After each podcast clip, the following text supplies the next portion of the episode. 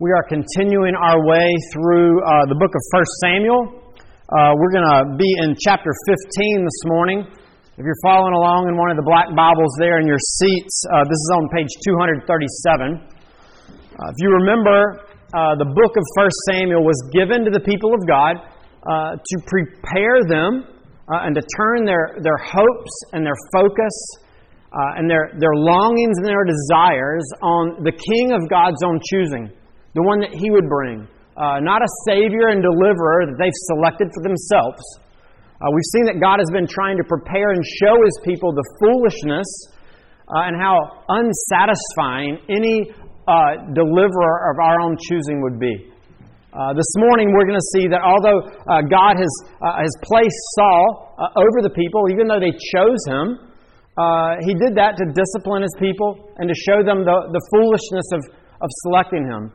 Uh, now comes the time where God uh, will officially uh, reject Saul as being that king uh, and begins to pave the way for the bringing of uh, the king of God's own choosing, David. Uh, but for us, remembering our hope and our longing is on the ultimate king of God's own choosing, the one of whom David was only a foreshadowing, the Lord Jesus.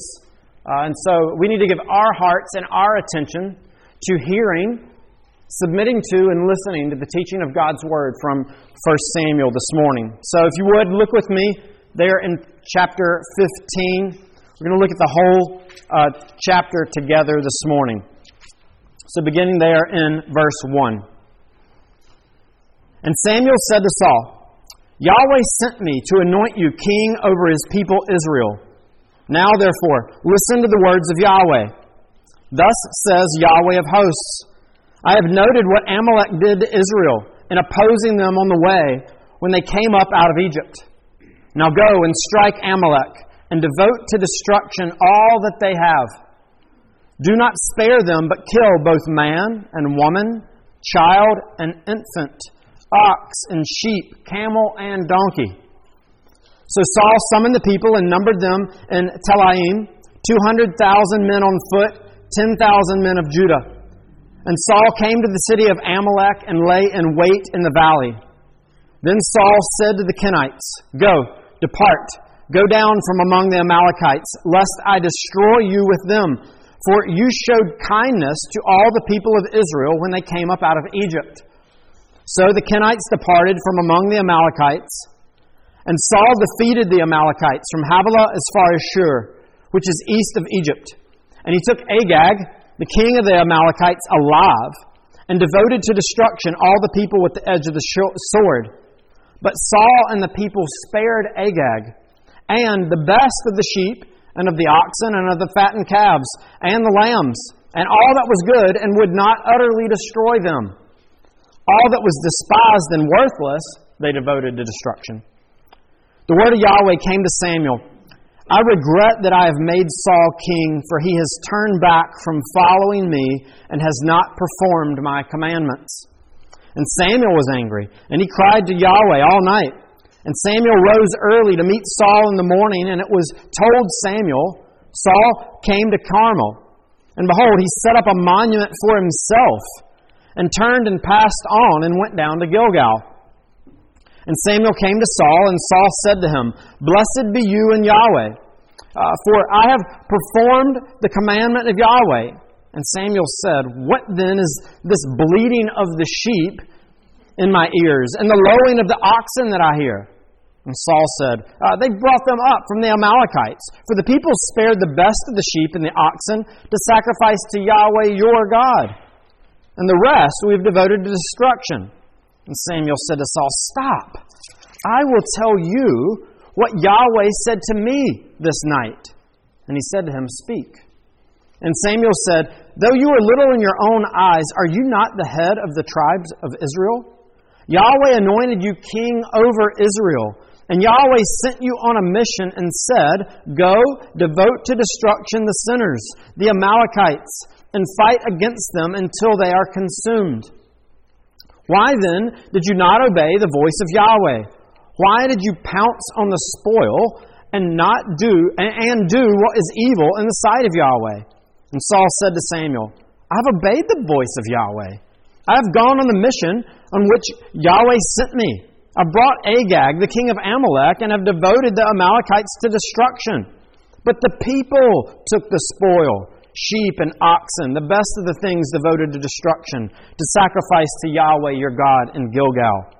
And Samuel said, Has Yahweh as great delight in burnt offerings and sacrifices? As in obeying the voice of Yahweh? Behold, to obey is better than sacrifice, and to listen than the fat of rams. For rebellion is as the sin of divination, and presumption is as iniquity and idolatry. Because you have rejected the word of Yahweh, he has also rejected you from being king. Saul said to Samuel, I have sinned, for I have transgressed the commandment of Yahweh and your words because I feared the people and obeyed their voice. Now, therefore, please pardon my sin and return with me that I may bow down before Yahweh. And Samuel said to Saul, I will not return with you. For you have rejected the word of Yahweh, and Yahweh has rejected you from being king over Israel. As Samuel turned to go away, Saul seized the skirt of his robe and tore it, and it tore. And Samuel said to him, Yahweh has torn the kingdom of Israel from you this day and has given it to a neighbor of yours who is better than you. And also, the glory of Israel will not lie or have regret, for he is not a man that he should have regret. Then he said, I have sinned, yet honor me now before the elders of my people and before Israel, and return with me that I may bow down before Yahweh your God. So Samuel turned back after Saul, and Saul bowed down before Yahweh. Then Samuel said, Bring here to me Agag, the king of the Amalekites. And Agag came to him cheerfully. Agag said, Surely the bitterness of death is past. And Samuel said, As your sword has made women childless, so shall your mother be childless among women. And Samuel hacked Agag to pieces before Yahweh in Gilgal. Then Samuel went to Ramah. And Saul went up to his house in Gibeah of Saul. And Samuel did not see Saul again until the day of his death. But Samuel grieved over Saul, and Yahweh regretted that he had made Saul king over Israel. Let's pray. Our God and King, we thank you that uh, you are the sovereign ruler over all things and especially of your people. We pray now that as you rule over us through your word and through your spirit, uh, that you would uh, continue your great work. You know how prone we are to long for uh, other, other gods, other saviors, other deliverers. Turn, turn our hearts fully to you. May we hope and rest only in Jesus. In his name we pray. Amen. Uh, I don't know if you noticed as we're reading through this uh, chapter, uh, a portion of it is formatted differently than the rest of it. It goes from uh, general narrative paragraph structure to in verses 22 and 23, it looks it's uh, uh, more like poetry as it's formatted in your in your Bible. Um, and that's because that's the way it was in the, in the original. Uh, this, this, these two verses are more stylized in their, in their language. It's different and it's set apart. The author, the way that he's written and recorded it here, is drawing our attention to these two verses. The reason why is because these two verses, in fact, help us and give us the, the, the guidelines in which to interpret this entire chapter. As it's drawing our attention to the importance for God's people and God's king the importance of obedience. But also, it's drawing our attention to see how serious we must take our sin. Notice how that comes out in these, uh, these two verses. Has Yahweh as great delight in burnt offerings and sacrifices as in obeying the voice of Yahweh? Behold, to obey is better than sacrifice and to listen than the fat of rams. Obedience is important. For rebellion is as the sin of divination, and presumption is as iniquity and idolatry.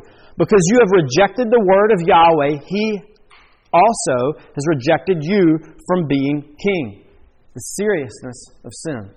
Uh, that's, that's how we want to look at this chapter this morning. To see how God is seeking to instruct and show His people how important obedience is, and also how serious we must take and evaluate and approach our sin.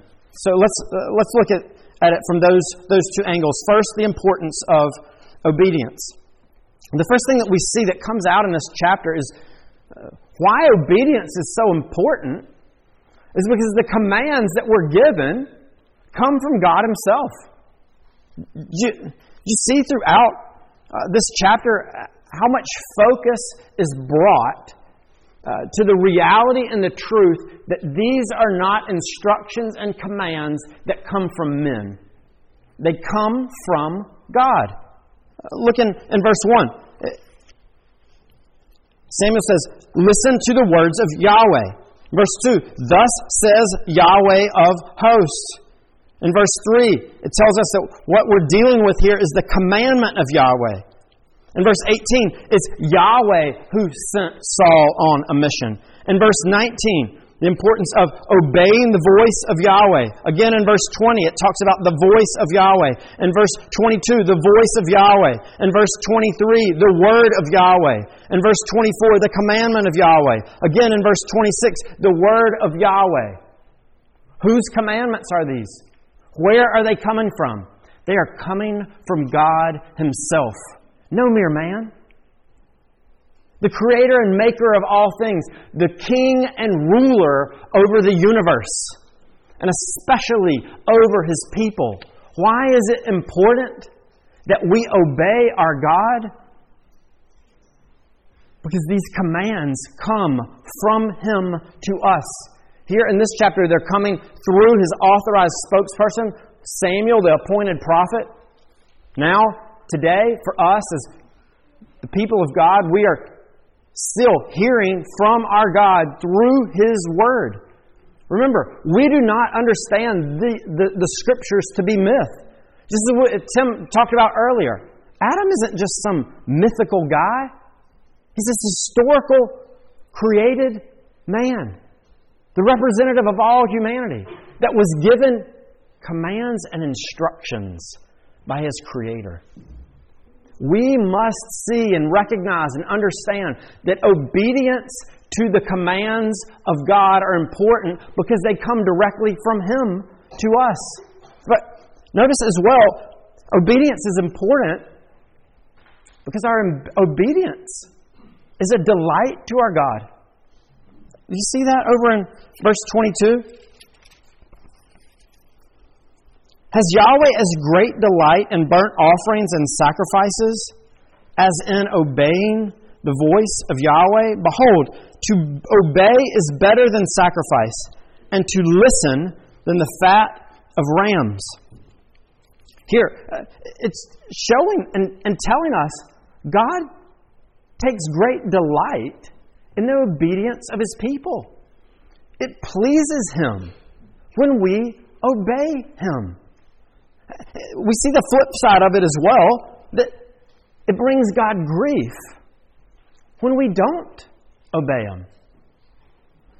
Look over in verse 11.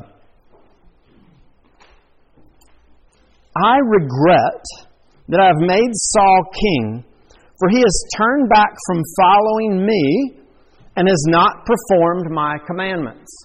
That word here that's translated regret shows up three times in this chapter. Shows up here in verse 11. It shows up again in verse uh, 29, and then it shows up again in verse 35. This is a word that, uh, depending on the context, can, uh, can have a different emphasis and meaning. Here, the translators of the ESV have chosen to translate it consistently with the same word each time regret, regret, regret. But depending on the context, it could mean grief and sorrow. And in fact, here in verse 11, that's what it means. Over, over Saul's disobedience, over his rejection, and, and the, the implications and the consequences that it's brought upon his people, God is grieved over that. He is grieved over Saul's lack of obedience and response. Uh, regret and that word carries that understanding of grief as long as you don't connect it to error or sin. Sometimes when we have regret and grief, it's because of something we've done wrong. Here, that is not what it's, it's talking about. It's talking about God's grief and his sadness over Saul, Saul's disobedience. Later in verse 35, uh, or verse 29, in case you thought that there was a, uh, a contradiction here, it says in verse 29, and also the glory of Israel will not lie or have regret, for he is not a man that he should have regret. Also, in, in different contexts, that word can also be translated and, uh, and is understood as changes, changing one's mind. Here, it takes that context here because we'll talk about this a little bit later, but in this place, uh, Saul is really uh, resisting the removal of the kingship from him. And that's shown in his trying to keep Samuel from going away. Give it back, and it tears his robe. And that's when Samuel says, No, God will not change his mind. This judgment on you is sure. So it's not contradictory, it's just used in different ways, in different contexts, but that shows up. But all that to say, to go back, disobedience grieves our God. Here, he's, he, he's saying, What is most important to me is that you obey. Notice what Saul and the, and the people were doing. The command was devote all of it to destruction. All of the, the people of the Amalekites and all of their stuff the camels, the, the sheep, the donkeys, all of it. Uh, but Saul comes up and, and, he, and it even points it out. Notice what, they, what it says in verse 9. Saul and the people spared Agag and the best of the sheep and the oxen and the fatted calves and the lambs and all that was good and would not utterly destroy them all that was despised and worthless, they devoted to destruction. They kept what was good. It was just the, the junky stuff that they got rid of. And when confronted about it, we'll touch on this in a little bit too, uh, Saul's response is, Oh, we were going to we were going to sacrifice it to you. That's why we kept the good stuff. It's like giving a, a kid instructions and saying, We've just baked these cookies. And there in this cookie jar, do not touch the cookies. We're saving them till later. That is the instruction you've been given. A little bit later, you walk into the kitchen, you see a kid has climbed all the way up on the chair, reaching across the counter, has their hand in the cookie jar, caught in disobedience. What's their response? Uh, I was getting one for you. Oh, well, that's great. I love cookies. But you know what? I desire more in this moment. It's for you to obey me. That's what God is saying here. That's Saul's response and the response of the people. Caught, they're trying to shift it to something else. God says, No. I delight in obedience. Is sacrifice a good thing? Are these offerings a good thing? Yes. Cookies are a great thing. But I didn't ask you for cookies in this moment.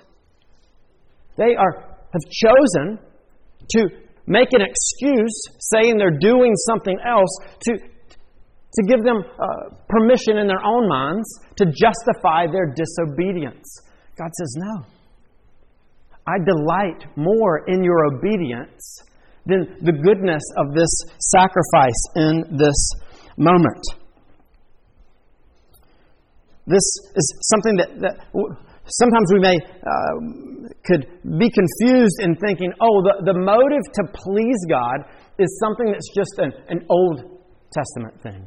Didn't God say to Jesus, He's my beloved Son, in whom I am well pleased? And, and if Jesus is our representative and we've been found in Him, is it not true that God always is pleased with us?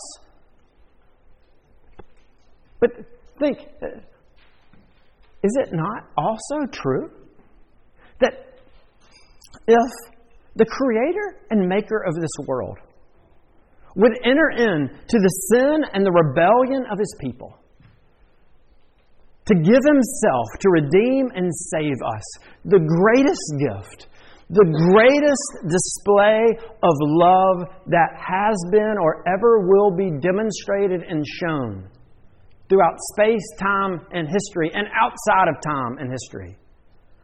Should our proper response not be, man, I want to do all that I can to bring delight and glory and pleasure to this one who would extend me such grace and mercy.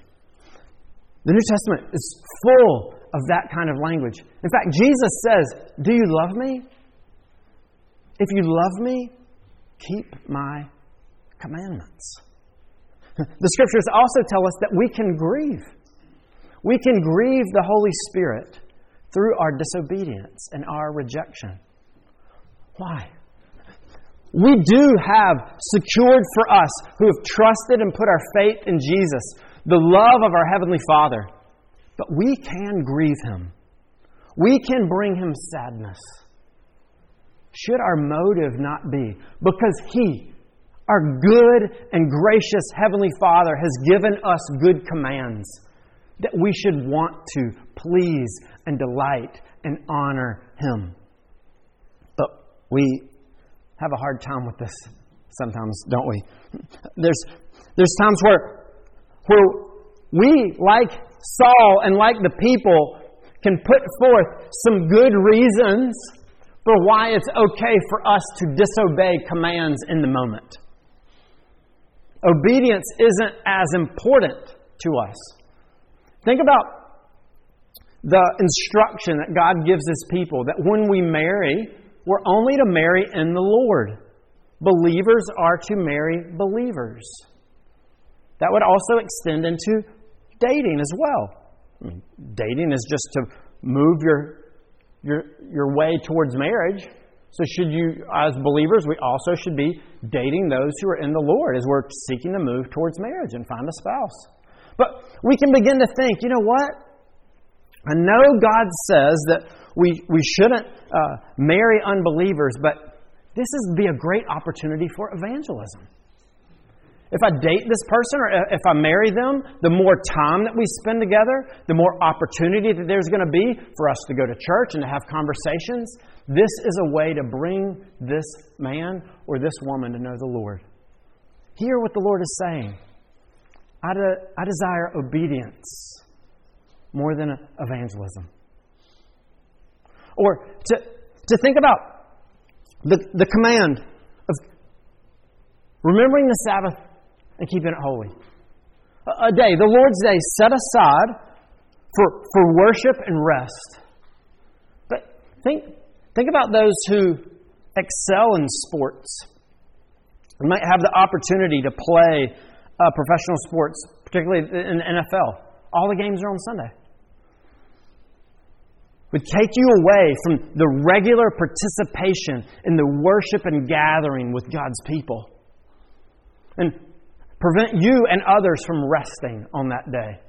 But you would say, you might say, but think about the platform I could have. A professing believer in Christ who would play in these games before national television audiences, Sunday in and Sunday out. God says, I desire obedience more than mass marketing. Or maybe to, I don't know of any of us who have skills that, that good. Maybe let's bring it down to a, a, a different, a different level. Same thing, thinking about the, the Sabbath. if I work on Sundays, I can make more money. And if I make more money, I can give more money to the cause of the Lord. Think about how much more I could earn and make, and how much more I could contribute to the mission and the work of the church or what missionaries are doing around the world.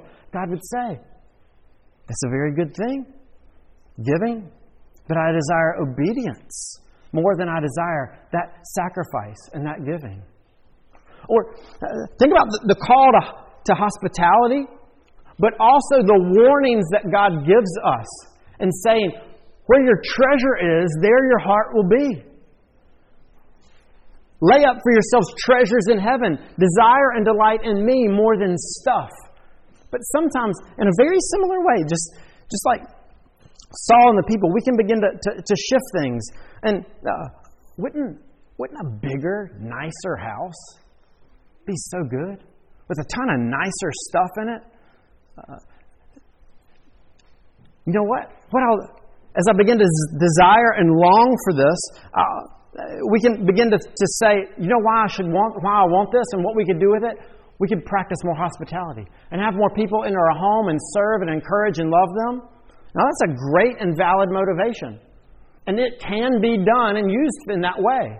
But we need to be very careful that what we're not doing, like Saul and the people, is taking our greed and our materialism of wanting the good and the best things and couching it in terms of sacrifice and service for the Lord and, and actually baptizing, sanctifying our disobedience. God says, I desire obedience more than sacrifice. As God's people, we need to, to hear and know that these instructions that come from our King as we follow and pursue and obey them, it brings him delight.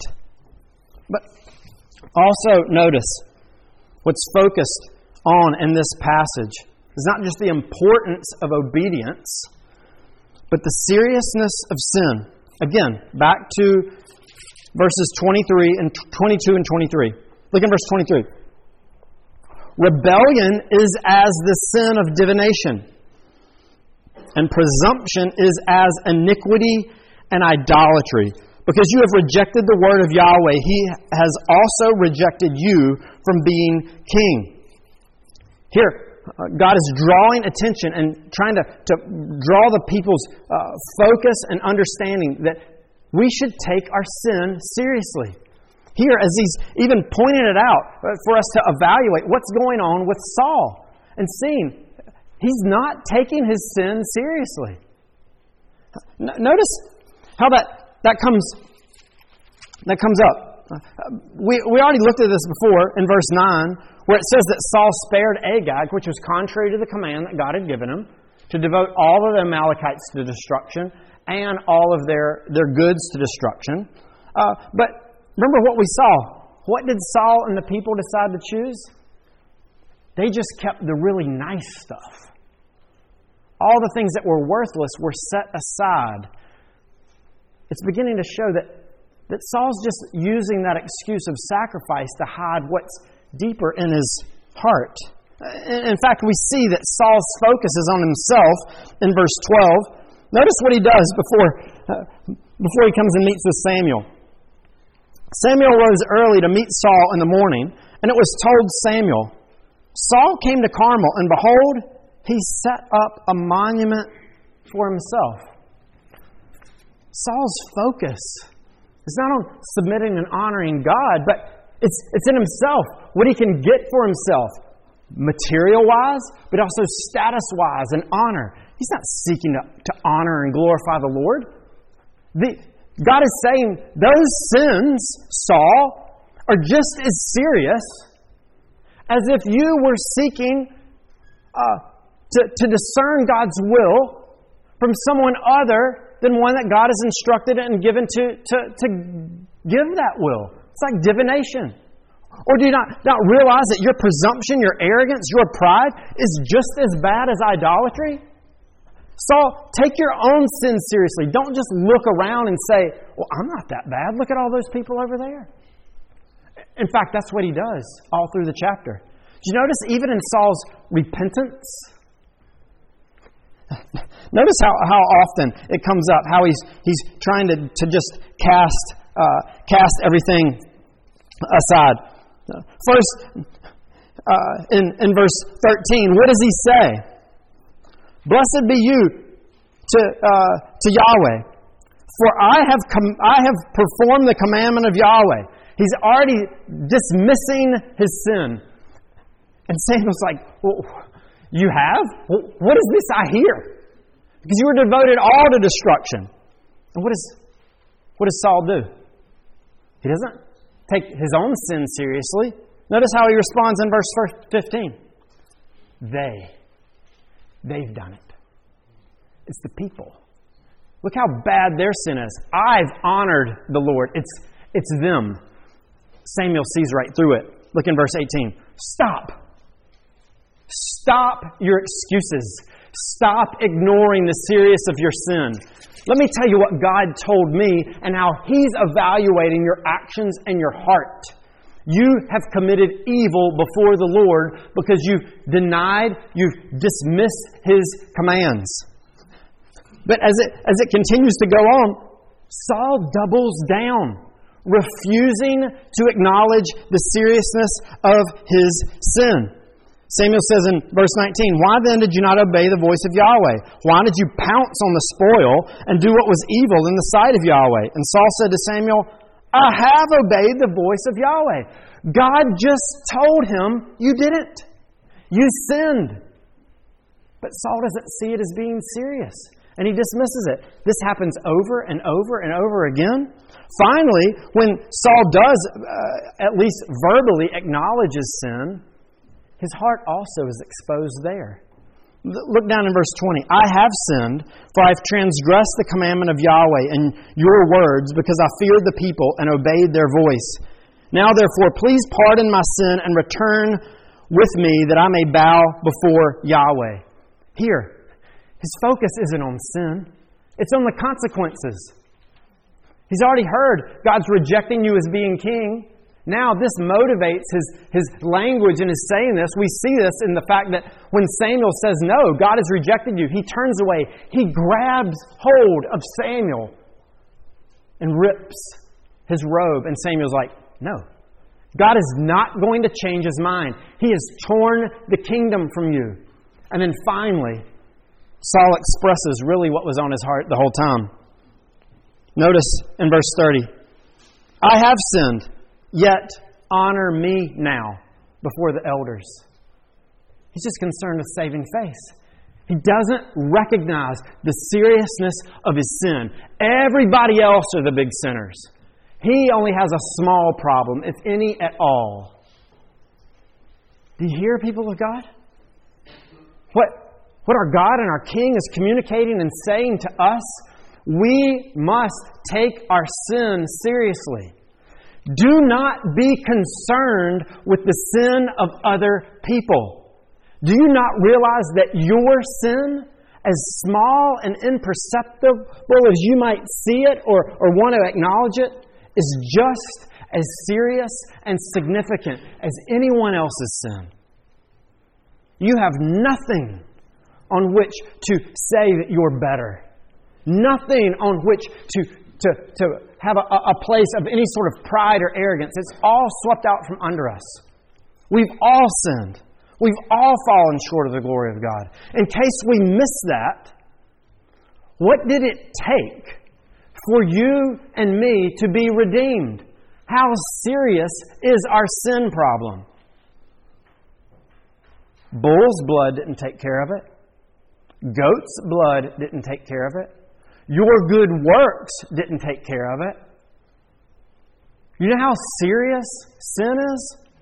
The only solution, the only way for you and for me to be delivered from our sin was that God had to take on flesh, become a man, live perfectly, die the death we deserved, so that we could be delivered and redeemed. We have a big, big sin problem. One of the things we ask a lot of the kids when they're coming to uh, want to be admitted to uh, the Lord's table and begin to take the Lord's Supper is we ask this question Are you a big sinner or are you a little sinner? And hands down, they understand. And every single one has always said, Oh, I'm a big sinner. Are you, am I, a big sinner or a little sinner? God says you need to pay attention and take your sin seriously and not dismiss it because you have your eyes focused on everybody else and you're missing your own sin. But there's, there's another aspect of this passage that I think our attention needs to be drawn. Uh, this wasn't really a big deal for the original audience, but more in our contemporary times, there's trouble, significant trouble with this passage when people hear it. Maybe you had trouble hearing it the first time. These commands, this command that God gave to Saul and the people through Samuel, his prophet. We've already seen this is the word of the Lord. Look in verse 2. I have noted what Amalek did to Israel in opposing them on the way when they came up out of Egypt. Now go and strike Amalek and devote to destruction all that they have. Do not spare them, but kill both man and woman, child and infant, ox and sheep, camel and donkey. Many people today have rejected the message of the Bible, the God of the Bible, and anyone who would align themselves with the Bible because they would see commands like this as being advocating genocide, unjust killing and slaughtering of innocent people. In fact, uh, we, we've begun to where we've turned ourselves around. Instead of seeing and recognizing our own sin, now the finger is pointed who's the sinner in the Bible? It's God. God is the sinner who would declare such a thing like this to happen and occur. Uh, in fact, did you see how Samuel responded at the end? He, he comes and he says, Bring Agag to me. Agag comes kind of strutting up. And Samuel says, As your sword has made women childless, so shall your mother be childless among women. And Samuel hacked Agag to pieces before Yahweh in Gilgal. Why would I want to obey a God like this? Why would I want to associate myself with such a horrible, vindictive, cruel, oppressive God like this? No, thank you. I want a loving God, a gracious God, a peaceful God. But notice what's going on here. It isn't about genocide, it's not about land grabbing. We, we can see the, the distinction here. God gives the instructions. I have noted what Amalek did to Israel in opposing them on the way when they came up out of Egypt. They attacked and assaulted the people of God several hundred years before this when they were coming out. And in fact, when Saul makes this announcement to the Kenites who are dwelling among the Amalekites, he says, Come out. We don't want you to also suffer you didn't respond like this when the people were coming out of Egypt. You responded differently. We see it's, it's not just about going and, and, uh, and just slaughtering people for the sake of doing it. There's something that's going on here. And in fact, the, the language that God uses in speaking through Samuel uh, tells and shows us this. Look in verse 18. This is why this attack, this devotion to destruction is happening. Look in verse 18. Yahweh sent you on a mission and said, Go devote to destruction the sinners, the Amalekites. This is in response to their sin.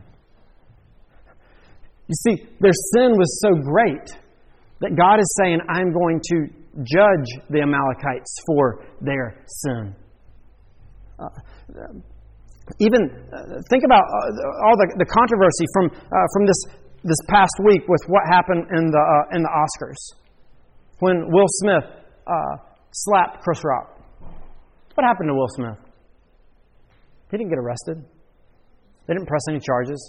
He finally got dismissed from the, the Academy for 10 years, but he still got to keep his award he can win, it, uh, win them uh, more later. What would change, though? And instead of slapping Chris Rock, Will Smith or anyone else walked up and slapped a judge, a federal judge, while he was on the bench. Or walked up and slapped the President of the United States. You see, the greater the offense is, depending on the, the status and who it is that you are, you are offending. God is the infinite one. Do we not think that our our rebellion, our assault against Him, would deserve something equally in response? In fact, that's what the, the scriptures tell us that our sin, we deserve death. In fact, this actually, I would argue, is also a demonstration of God's grace. When did this assault that the Amalekites did happen? Several hundred years before this. For hundreds of years, God has been patient with the Amalekites. They've heard and seen of the mighty acts and works of God. They've doubled down their rebellion against God. God was patient, but then came against them an early breaking in of the end time judgment that awaits all who rebel against God. In fact, the recounting of this to us today is evidence of God's grace and His mercy. For He's telling us now this is what awaits all who persist in their rebellion and do not take their sin seriously. This is not just an Old Testament thing. Listen to what Jesus says.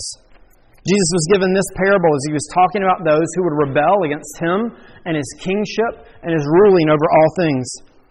This is in Matthew 24 verse 45 and following. Who then is the faithful and wise servant whom his master has set over his household to give them their food at the proper time?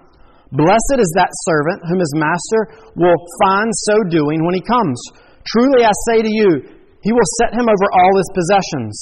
But if that wicked servant says to himself, My master is delayed, and begins to beat his fellow servants and eats and drinks with drunkards, the master of that servant will come on a day when he does not expect him, and at an hour he does not know, and will cut him in pieces and put him with the hypocrites. In that place there will be weeping and gnashing of teeth. Jesus takes the same posture to sin and those in unrepentant, persistent rebellion that Samuel did to Agag. Or listen to these words of Paul. One of, another of Jesus' authorized spokespersons in Second Thessalonians. This is talking about uh, the, the persecution that the church in Thessalonica has experienced. Therefore, we ourselves boast about you in the churches of God for your steadfastness and the faith in all your persecutions and in the afflictions you are enduring this is evidence of the righteous judgment of God, that you may be considered worthy of the kingdom of God, for which you are also suffering.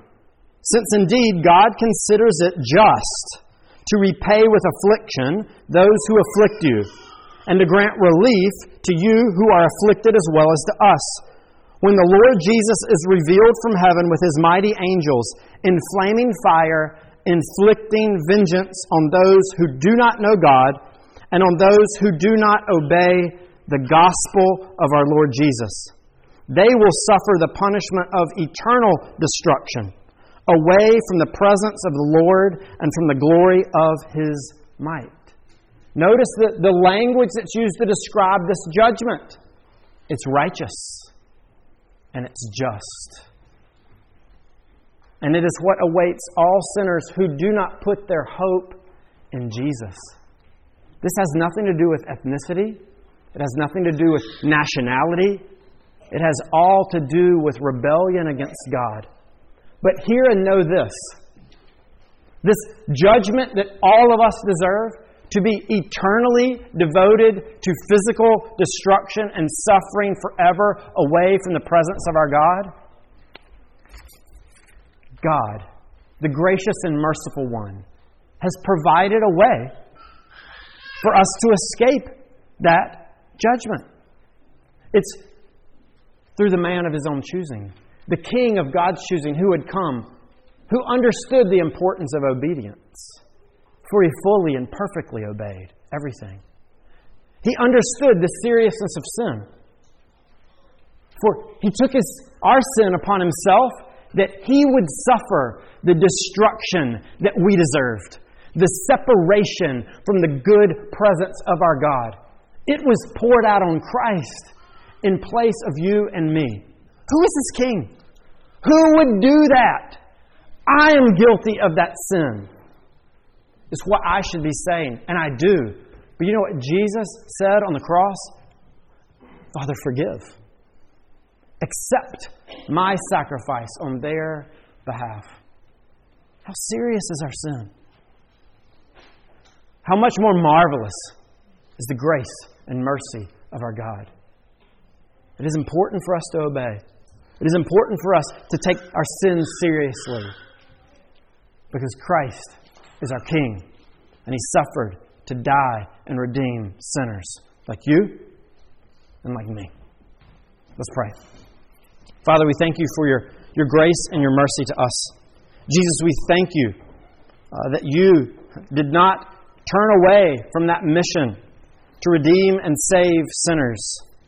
Uh, we pray that, that our, our hearts would more and more long to delight you, uh, to please you, to honor you, and to live in a way that always brings glory to your name for your suffering and redeeming of us. In your name we pray. Amen.